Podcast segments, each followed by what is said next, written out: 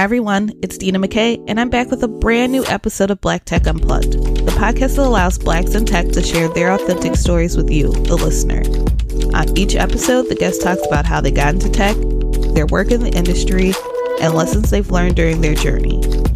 You can find full show notes for this episode on blacktechunplugged.com. Let's jump in. Hi, and welcome to episode 80 of Black Tech Unplugged. And on this episode, I'm joined by Ariel Lopez. Ariel is an entrepreneur, career coach, speaker, and innovator in tech. She's the founder and CEO of Knac, a hiring platform that reduces bias in the application process and improves the candidate experience. She also works with the City of Atlanta and Invest Atlanta on technology and innovation. She has over a decade of experience helping startups and brands like Nike, Google, Spotify, Uber, eBay, Bumble, and more build great teams. Ariel is passionate about the future of work and making the job search more human, and you'll hear all about that on this episode. In fact, let me tell you more about this episode because we discuss quite a bit. So, we just start by talking about Atlanta's booming tech ecosystem and the organizations techies and entrepreneurs can utilize within the city.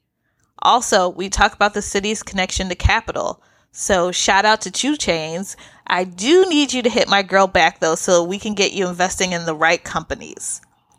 Okay, furthermore, we talk about Ariel's previous career as a career coach and tech recruiter.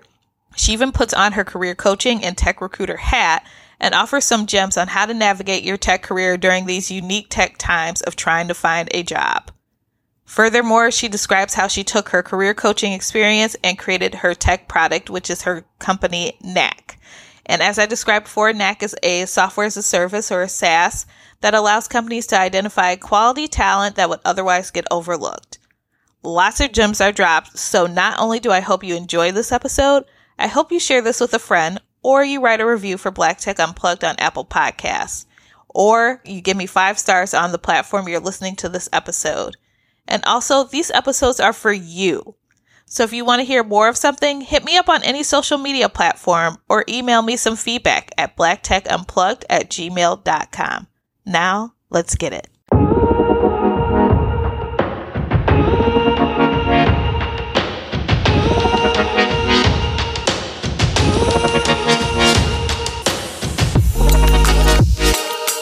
Welcome to a brand new episode of Black Tech Unplugged. I'm joined by Ariel Lopez. So excited to have you, and I'm very excited to talk about the Atlanta tech ecosystem and also your founder journey and the company that you've made. So let's jump on in.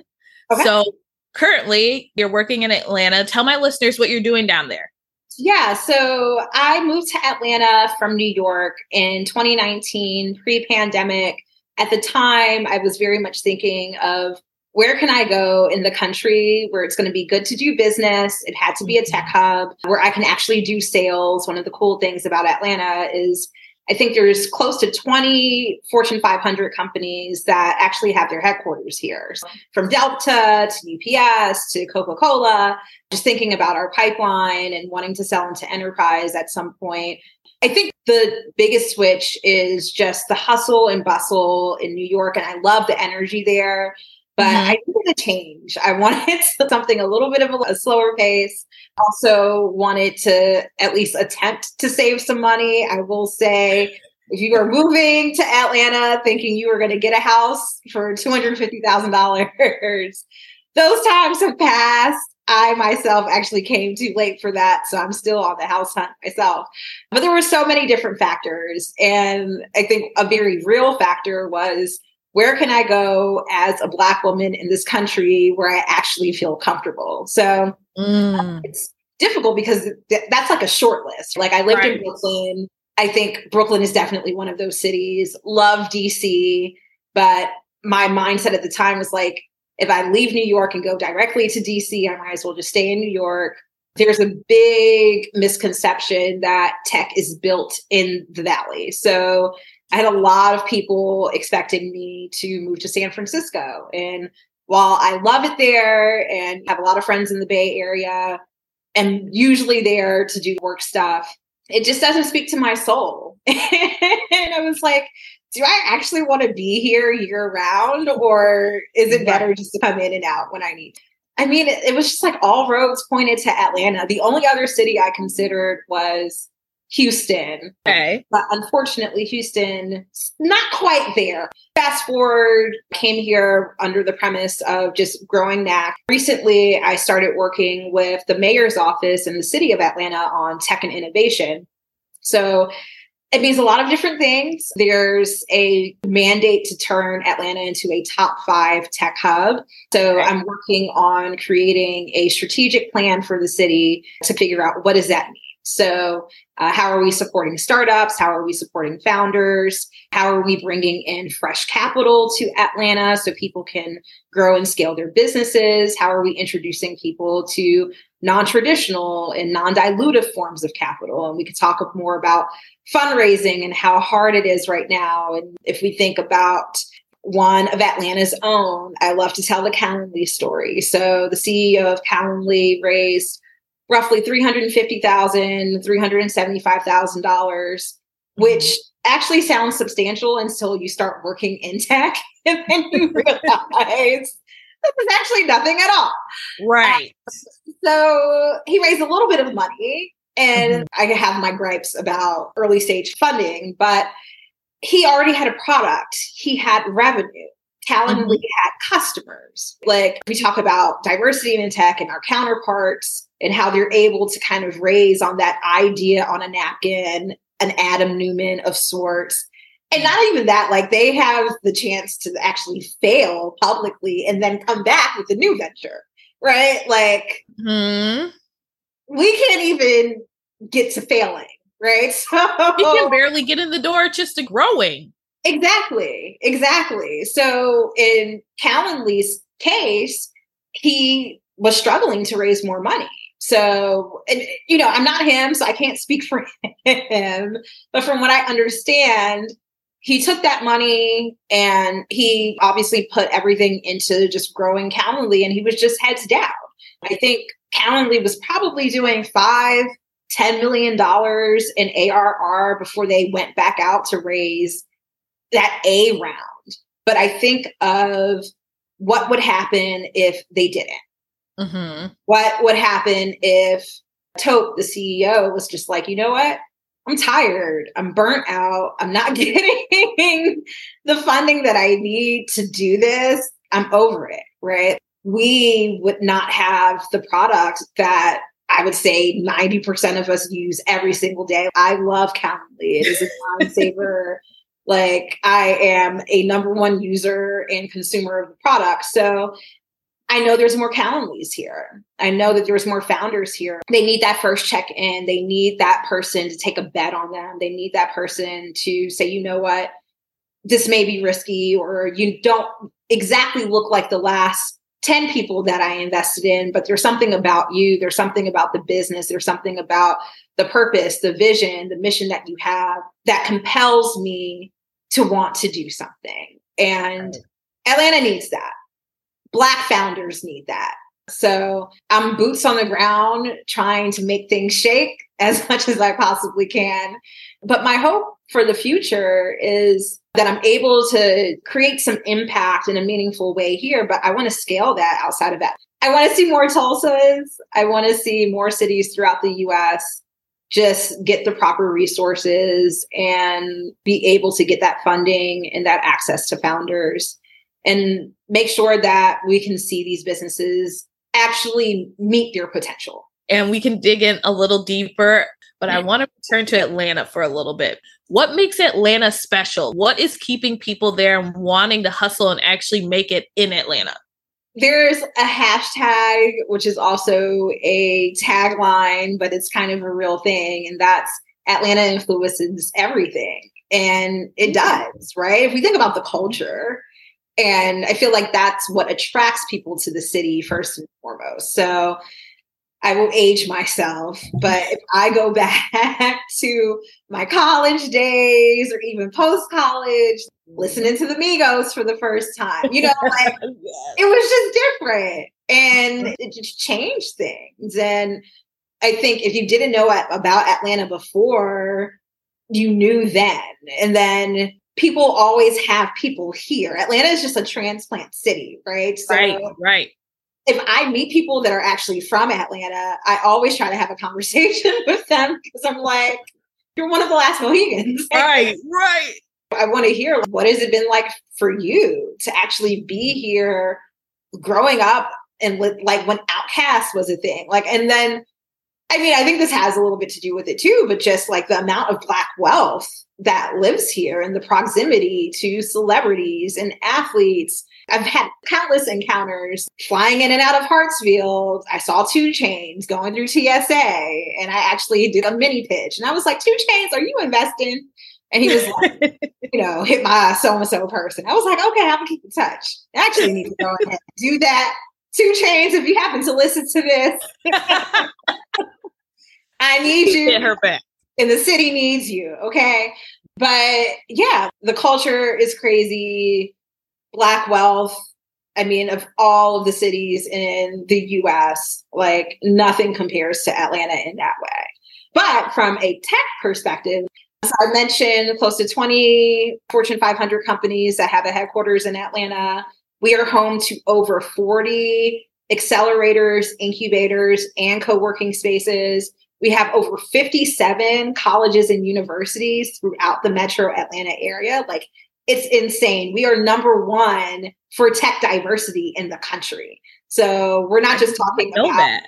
Yeah, not just tech talent in terms of hiring, but also mm-hmm. diverse founding teams, number one in the country in Atlanta. So I think diversity, inclusion, all of those things that matter to me, not just because of me being me, but also my background. And we're going to get into that a little bit. But I started my career as a tech recruiter. So, for all intents and purposes, I was the gatekeeper of sorts. And this is before tech was cool. Like, Google wasn't on anybody's campus. Like, I tell the like Gen Z, I'm like, mm-hmm. you guys are so lucky to have internships with these companies. Right. Done a lot of work with Spotify over the years. We had one event in particular that was focused on HBCU students. And when I tell you the alumni from that program are working in tech, they're at LinkedIn, they're at TikTok, they're at Twitter. I will never call it X.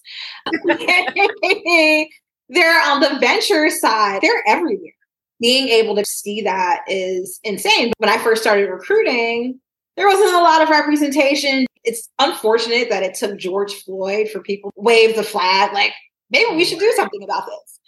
Pre George Floyd, I'm like, I don't see enough black faces. I don't see enough brown faces. I don't see enough women. I don't see enough people that come from underserved and underrepresented backgrounds. So what are we doing to fix that? So I think that underbelly of being the recruiter, being a career coach, seeing the disparity and wanting to dismantle barriers as much as possible just to create that access, that definitely led me here. So everything was a stepping stone to get to this point. That's beautiful. And also, just on the DNI perspective, we know that they're trying to get rid of that now. So we got to make sure that we keep it up. So I want to put your recruiter hat back on. I know you haven't had it on in a while, but put it back on. What advice and tips do you have for people? Because right now, we know there's a lot of layoffs, there's a lot going on, but yeah. you have the expertise. So, what advice do you have for people who are going through that struggle right now? It's different. It's a different time. And mm-hmm. I feel for people because I don't think it really matters if you're qualified or if you're not. Everyone is getting hit with the BS at right. the same time. I've talked to folks that have been working in tech for years and mm-hmm. they are going through interview processes that are like seven, eight interviews and they're getting burnt out and they're exhausted. And then I talk to people that are trying to break into tech and all they're doing is getting ghosted or getting automated rejections and no one's getting back to them and there's no clarity and it's just confusion. So a lot of that is why i decided to build Knac. We're going to get to that in a second. But in terms of advice there's a few things that i would tell you to do and most of them are under the premise of avoiding the black hole. I actually did a talk on this a few years ago. It's unfortunate. The black hole to me is a very real thing. It is every recruiter's inbox and or the system that they use to collect their applications. So what happens typically is you apply for a job, your resume goes into an ATS, which is an applicant tracking system. The unfortunate piece about the applicant tracking system, some are better than others, but they're just there to house the applications. So right. if you're applying to a Twitter, a TikTok, a LinkedIn, a Facebook, like it's your resume swimming with thousands, millions of other applications. So knowing that that is kind of what you're getting yourself into, I feel like it's so important for you to follow up, to empower yourself, and to do as much as you can to control your own process and your own destiny while you're going through the job search. So I always tell people if you're applying for a job, if you just hit that, the one hit click apply, if that yes. is the extent of you applying, just assume no one's going to see it. like every now and then you may get lucky and someone will get back to you, but with the way things are right now, it's not enough. So you need to follow up on every single application. I would say it's only 50% done until you follow up. And how you follow up is you go on LinkedIn. Luckily, LinkedIn has made it a little bit easier for you to figure out who posted the job. On mm-hmm. some of the roles, you can actually see who the job poster is. You need to be sending them a message like, hey, I exist. This is the role that I applied to. Here's the link to it. I would love to have a conversation with someone on your team. When can we make that happen? Push, push, push. Uh, if right. you can't find the job poster, find someone that works in recruiting or talent acquisition. If you can't find one of them, find someone that works on the team of the role that you applied for. So if you're looking for a design role, you're going to look for other people that are on the design team because potentially these are who you're going to end up working with anyway. So I think that's the beneficial thing about doing some of that outreach is it's only helping you to kind of better evaluate and assess whether or not this opportunity is going to be a good fit for you. A lot of people get into tough job searches and you start to feel like, oh, well, I'll just take anything. And then six months huh. down the road, you're like, oh, I hate this. And now it's time to look for something else, right? Right. So be strategic. Anyone that I coach, like my private clients, mm-hmm. we don't even get into the job search until we talk about non negotiables. And non negotiables are your standards, they're your preferences, there's a lot of parallels between dating and careers. At some point, I will make a series around it because there's a lot. But when you are dating, you have a short list of what you're looking for, right? Definitely. Yes. so for me, maybe this person is like over six feet. Hopefully, they're making six figures. They're working in tech or they're working in another field. Like, that is the prototype of what we're going after. So, what does that mean? If I'm on Hinge, if I'm on Tinder, if I'm on Bumble, I'm not going to swipe right on someone that doesn't fit that profile. Right. I'm not going to go sit down and have dinner, even if it is a free dinner. And I love to eat, even if it's free. I'm not going to entertain it because I know it doesn't align with what I want. Exactly. And I really wish people took that same approach and had that same mindset as it pertains to their careers because guess what? It has to be 100% remote. Why are we even why are we applying to the hybrid role? Why? Why? If someone reaches out to you and you know they're going to ask you to be in the office 3 days a week and that is a non-negotiable, you tell them thank you so much, but I'm not interested at this time, right? Exactly you have to have those boundaries and stick towards them. So I think coming up with that list of non negotiables is a really, really good journal exercise that I highly recommend for anyone to do. And just to give you some examples of non negotiables, I, rem- I mentioned remote work. I think that's on everyone's list right now. In addition to that, compensation, I, I think traditionally that's on everyone's list. Like you have a number, and if they go below below that number, we can't do it. benefits, wellness, health, perks like are they giving you a stipend for professional development? Are they going to pay for you to go back to school? Are they going to pay for you to go to this conference? How are they pouring into you? We need to be mindful of those things. And then also just the culture the company itself. What is the trajectory that they're on? Are they doing well? Is their stock in the red? Like these are all things that you need to pay attention to. Right. And so often I have conversations with people and they don't.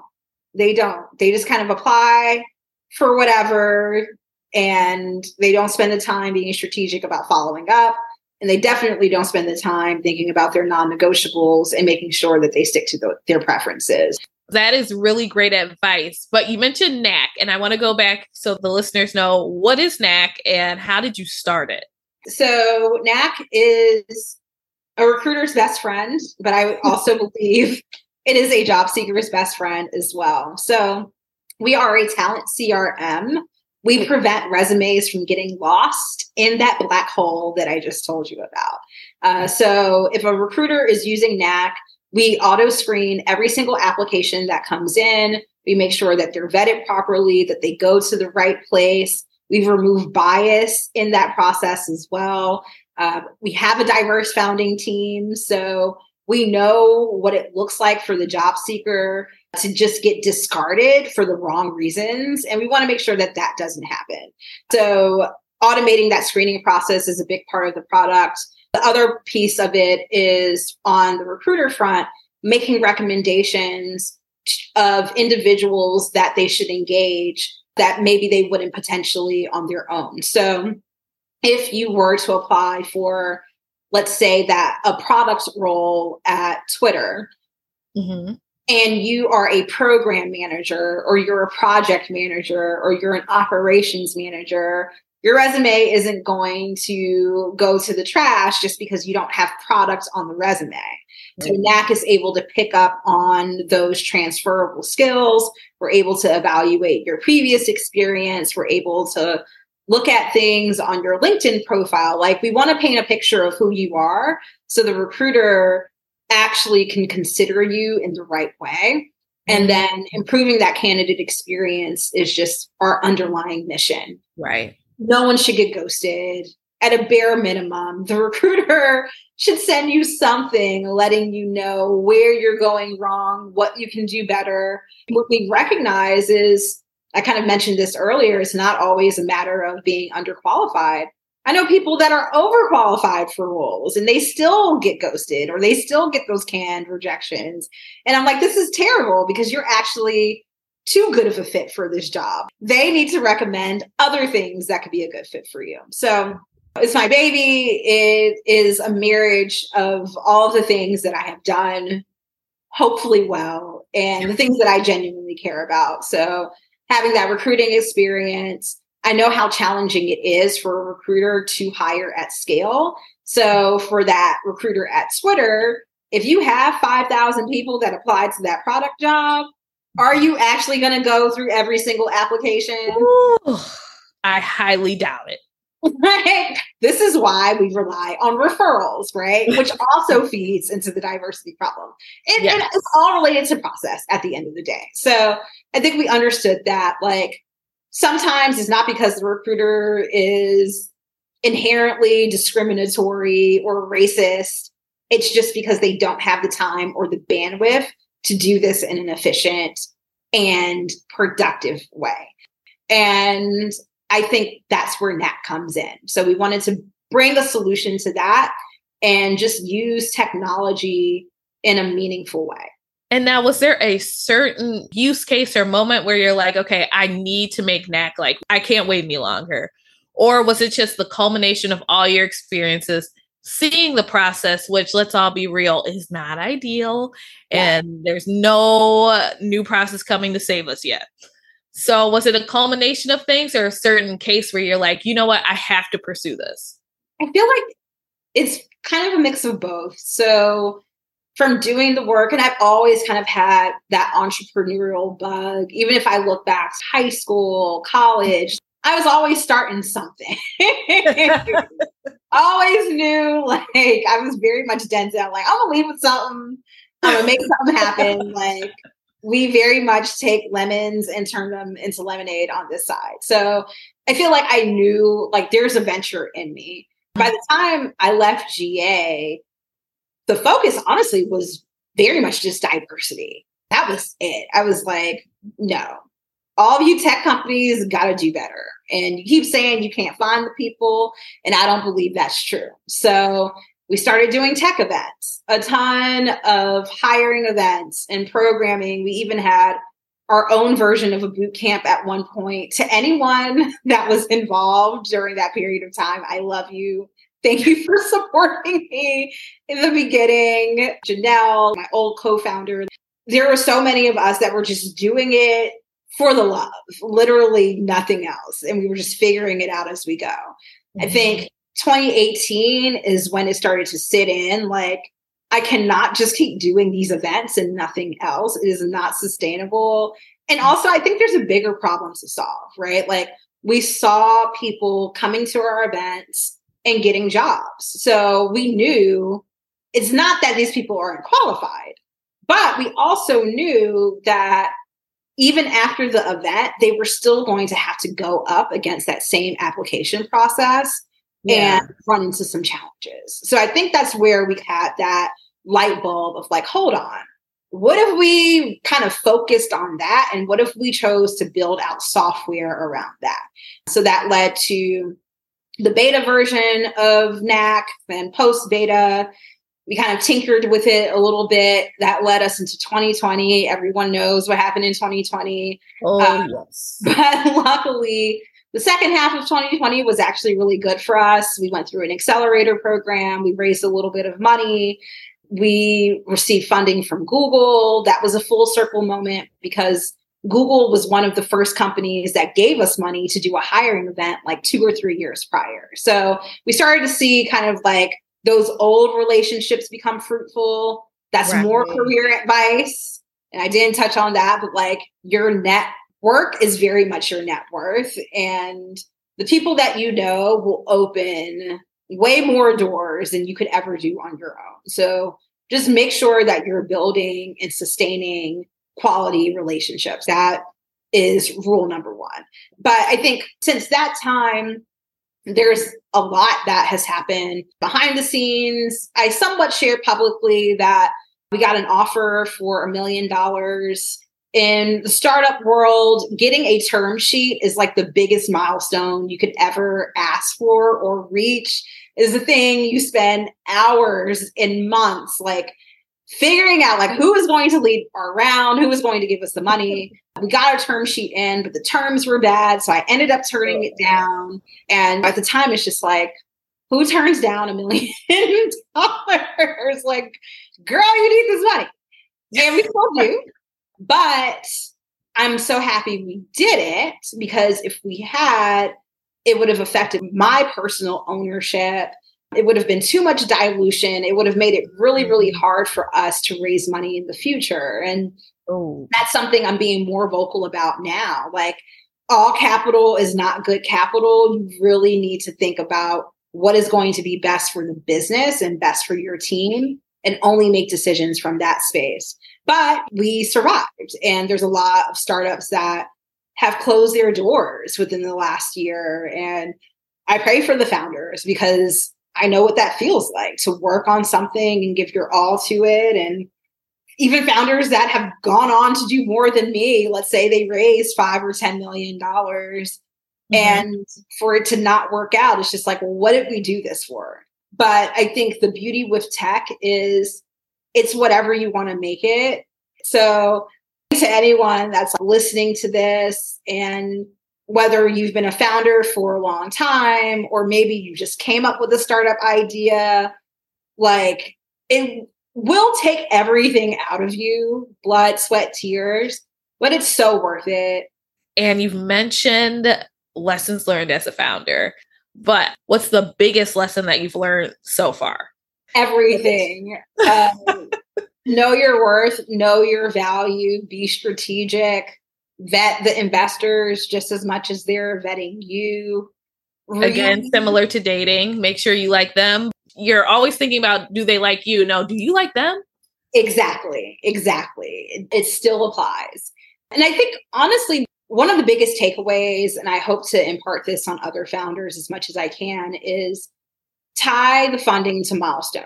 There's mm-hmm. a lot of people that hear of these big valuations and you just believe I need to go out and raise $5 million. And if you don't do that for whatever reason, then you're a failure or the business isn't worth having or whatever. Couple of things. That's not necessarily true. You don't always need to raise venture capital. I know it's sexy. I know that's what TechCrunch likes to talk about. I know that's what you see on Twitter.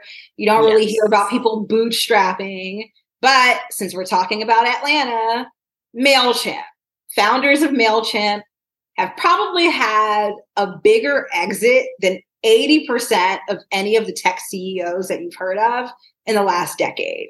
And you know why? Because they never raised venture capital. So mm-hmm. they walked away, and I don't actually need to do that research, so I have the hard number, but yeah, they're good. Ben Chestnut is a okay. is living happily, okay? and never raise a VC dollar. So just know that it's possible to build a behemoth of a company and do millions of dollars in revenue and have a million dollar exit because let's be real, that's why we're all here. Like we all want to see those returns, whether it's you as a founder or the investors that are backing you. Um, that being said, kind of going back to tying it to milestones, that allows you to really fundamentally understand what is needed to grow your business. And I don't think a lot of business owners spend enough time thinking about that. So, what are your COGS? If people don't know what COGS means, want to spell that out? Oh, cost of goods or services. Mm-hmm. And yes, that's something else. Like all the acronyms, I know them now, but it took a while. Keep doing the work and, and you'll hear all of this stuff. But in tech, often you'll hear what is your burn rate and what is your overhead. So your burn rate and your overhead are basically the same thing. How much money are you spending a month? Where is it going? Whether it be your team and the salaries, infrastructure, uh, personally, like how much does it how much does it cost you to just make it run, to make right. it go, right? So that's your foundation. Then you have what are the costs to make the thing grow? So, what are the costs to make it go? What are the costs to make it grow? So now we're thinking about if you are taking that team from one or two people to 10, who are those first eight hires? Where are they coming from? Mm-hmm. Um, big lesson always find people that come from other startups. If you hire someone that's been working at Microsoft. Microsoft has not given me a check yet, so we can throw them out. if you hired someone that works at Microsoft and has been there for seven years, right? Getting mm-hmm. Microsoft money and stability, mm-hmm. and you mm-hmm. think they're going to come run this thing with you that you just came up with two months ago, they may be willing, they may express some interest, but are they going to be your best hire? Probably not. You need people that are driven by risk and have an appetite to do the unknown and are very comfortable in spaces of ambiguity. But I say all that to say, you're going to have to grow your team. If you do feel like you want commercial space at some point, how much is it going to cost you to do that?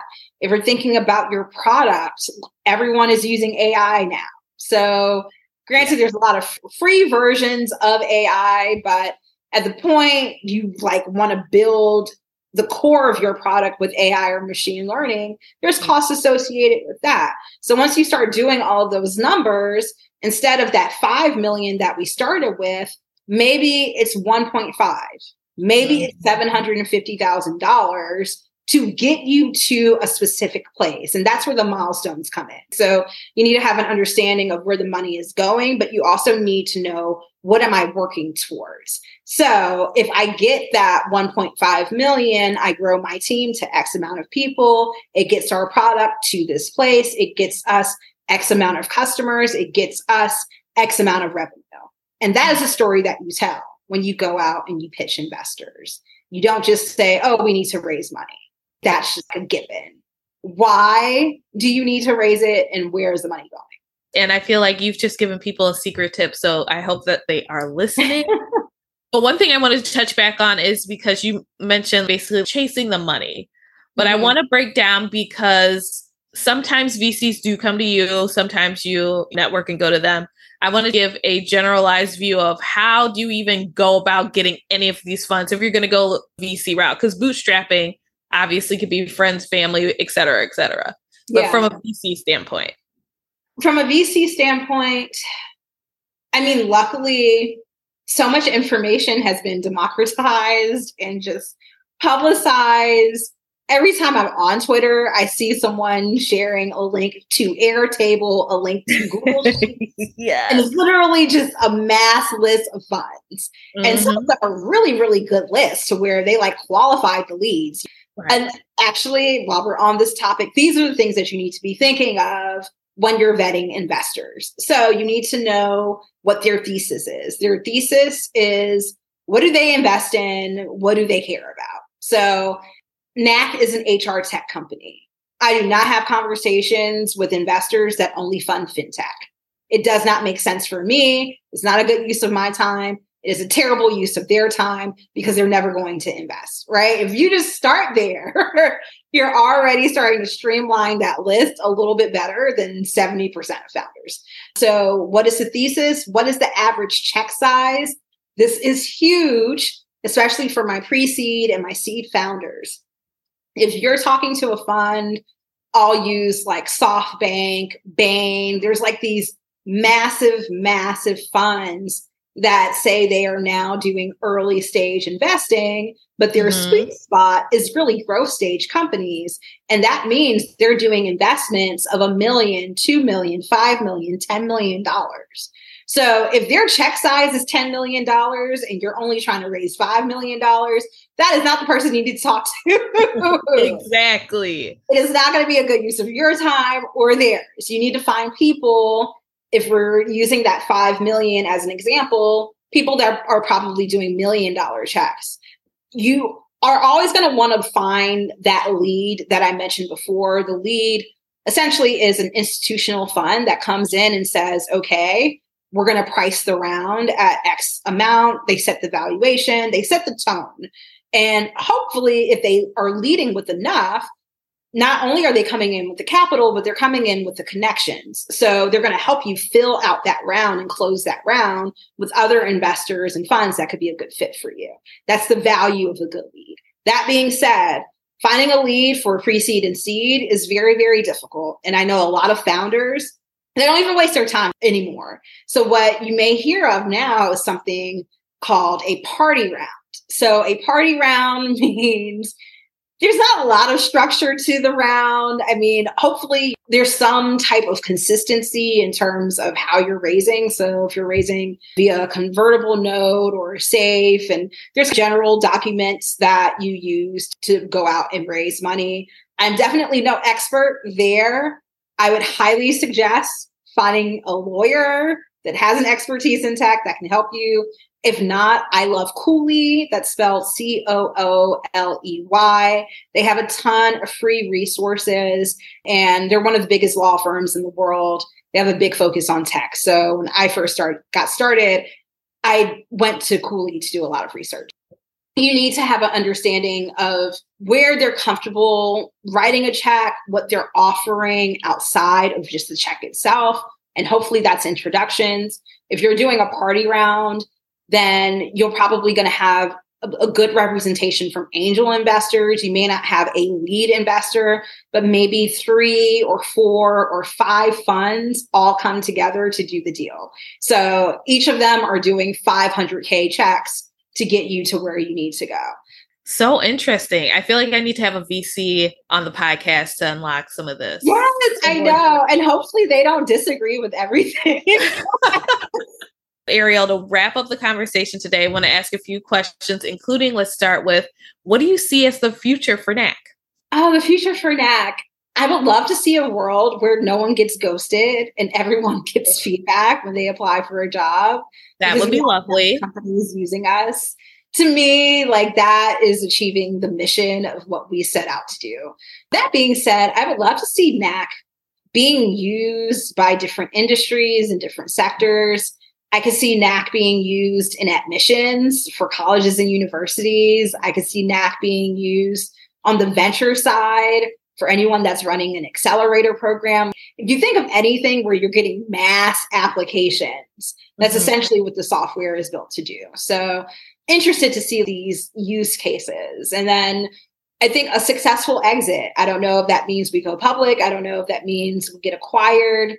Hopefully, I walk away with enough to justify all the time and the energy that I've spent building it. But regardless, it's been such a invaluable experience. So I'm, I'm blessed just to have been able to do it. Amazing. And I also hope if you are going to exit, you get a big bag on your way out. I mean, no point in only going with a dollar. Give you all your worth. So all the bags, thank and for people who are in Atlanta, maybe moving to Atlanta, and they are looking for resources for either their companies or just tech in general, what do you have for them? So, resources, I would say in terms of co working spaces, I love Atlanta Tech Village, which is based in Buckhead. Uh, there's also the Russell Center for Innovation. It's called Rice, conveniently adjacent to the AUC. Love the Rice Center. But there's also emerging hubs. Georgia Tech does a lot of stuff. Uh, Emory does a lot of stuff. Uh, a lot of the colleges and universities have really cool programs. So I would look into those. For organizations, big shout out to Goodie Nation. They actually have a summit coming up, and I will be speaking at the end of the month talk more about Atlanta. But Goodie Nation has a solid community of founders. I want to say close to a thousand of us. I'm in their Slack channel all the time. All they do is share resources, and most of those resources are funding opportunities. So definitely get on that. Love Mobile Millennial. They're not specific to Atlanta, but really helpful newsletter again for folks that are looking for funding opportunities for my women. Hello Alice is probably my favorite newsletter to look for funding opportunities as well. I know we didn't talk about the gathering spot, but the gathering spot is another co-working space here if you wanted to work there. I know a lot of people that do still work out of the gathering spot. So Atlanta, there's also the Lola, which is our version of the wing. So there's a lot of different hubs in Atlanta, a lot of different organizations. There's ATDC that's kind of backed by the state. They get a lot of support from Georgia Tech. They have accelerator programs. Um, and then there's all the funds that are here as well uh, that have their own programs. Obviously, they're doing direct investments as well. So get in where you fit in. There's no shortage of resources. I can definitely say that. And Atlanta, at its best, is highly collaborative. I think it's built into the fabric of what works well here. So, as long as you are being vigilant and diligent and doing everything that you can to be visible, then I think you're going to see a good outcome. Amazing. And I love collaboration. So I love to hear that Atlanta is actually collaborating. And I know you didn't think I was going to forget about the gathering spot. And since you brought it up, I'm going to ask a little bit of a question. I'm going to have to ask because we all saw it on Twitter. We all saw it playing out on social media. What happened? That is a good question. I don't know what happened verbatim, unfortunately. Well, actually, fortunately, because I don't need to know. That's not my business. Fair. But from what I understand, there was some mismanagement, there was misalignment. I think that's the biggest thing. And you just have to be careful about who you get into business with. I mentioned all capital is not good capital. So being careful of who you fundraise from. But then I also think just stay true to yourself, stay true to the mission. As you start raising money, that's probably one of the downsides of raising venture capital, the investors are going to have more of a say. Yes, they're not running day to day operations because that's you, but they have expectations. And if you have a down quarter, they're probably going to have some suggestions. Worst comes to worst. Think of like a Steve Jobs where they kicked him out and they asked him to come mm-hmm. back. Like tech is known to have all of these different scenarios. So I think just always follow your gut and your instincts and be strategic, but don't sell your soul. Yes, yes. And Ariel, so I usually leave the last part of the podcast for the guest if they have any other advice that they want to give the listeners. I mean, today we've talked about being a founder, your company's Atlanta tech ecosystem, and even parts of like diversity and inclusion from a recruiting perspective. But what else do you want to leave the listeners with? The floor is yours. Oh, we talked about so much today. I feel like hopefully I shared some gems. Some of the things that I said was helpful. I don't think I have anything else that I want to leave people with outside of please stay connected to me. Um, I always suggest folks to reach out to me on LinkedIn because not even that I'm going to get back to you right away because my inbox on LinkedIn is a little bit of a, a trash fire. But once you connect with me, you get access to all of my connections. And I think I have close to 10,000 connections on LinkedIn. Wow. 80% of those are recruiters, and most of them work at really cool tech companies and other types of companies. Um, I just saw, like, I have old colleagues that are at Burberry and Lululemon. People just kind of end up wherever. So right. connect with me on LinkedIn in terms of Knac, it's interesting because Knac lives behind the scenes. So as a job seeker, you won't really interact with it the same way you wouldn't really interact with an ATS outside of maybe applying for a job and it kind of takes you through their portal. But we do want to develop more resources for job seekers. So keep your eyes peeled out for that in 2024. And then for me personally, working on a lot of different cool projects. I've been working on a ebook for a little while just to capture all of my tidbits, all of my career advice. My hope is that that launches this fall. If not, that will be a Q1 of next year. Uh, okay. And then also planning a career focused conference for folks.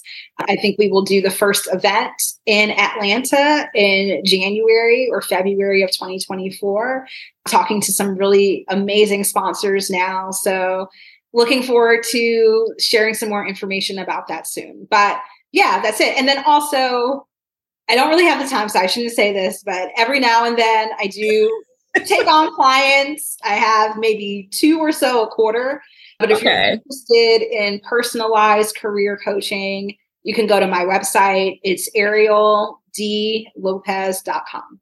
Amazing. And so also when 2 Chainz listens to this episode, how is he supposed to contact you? Should he email you? Maybe he maybe he has LinkedIn and he can just 2 Chainz, if you are listening, have your people call my people. And when I say, say my people, I'm talking about me. I am here. I am waiting. I would love to connect with you. But no, you could always email me. Email is just ariel at knac.io. Thank you for listening to Black Tech Unplugged. I'm Deena McKay, and you can find the show on all social media platforms under Black Tech Unplugged. And if you haven't already, please subscribe to the podcast on whatever platform you're listening to this episode. And if you have a few extra minutes, make sure to leave a five star review too. It will help me out a lot and help other people find the podcast. Until next time.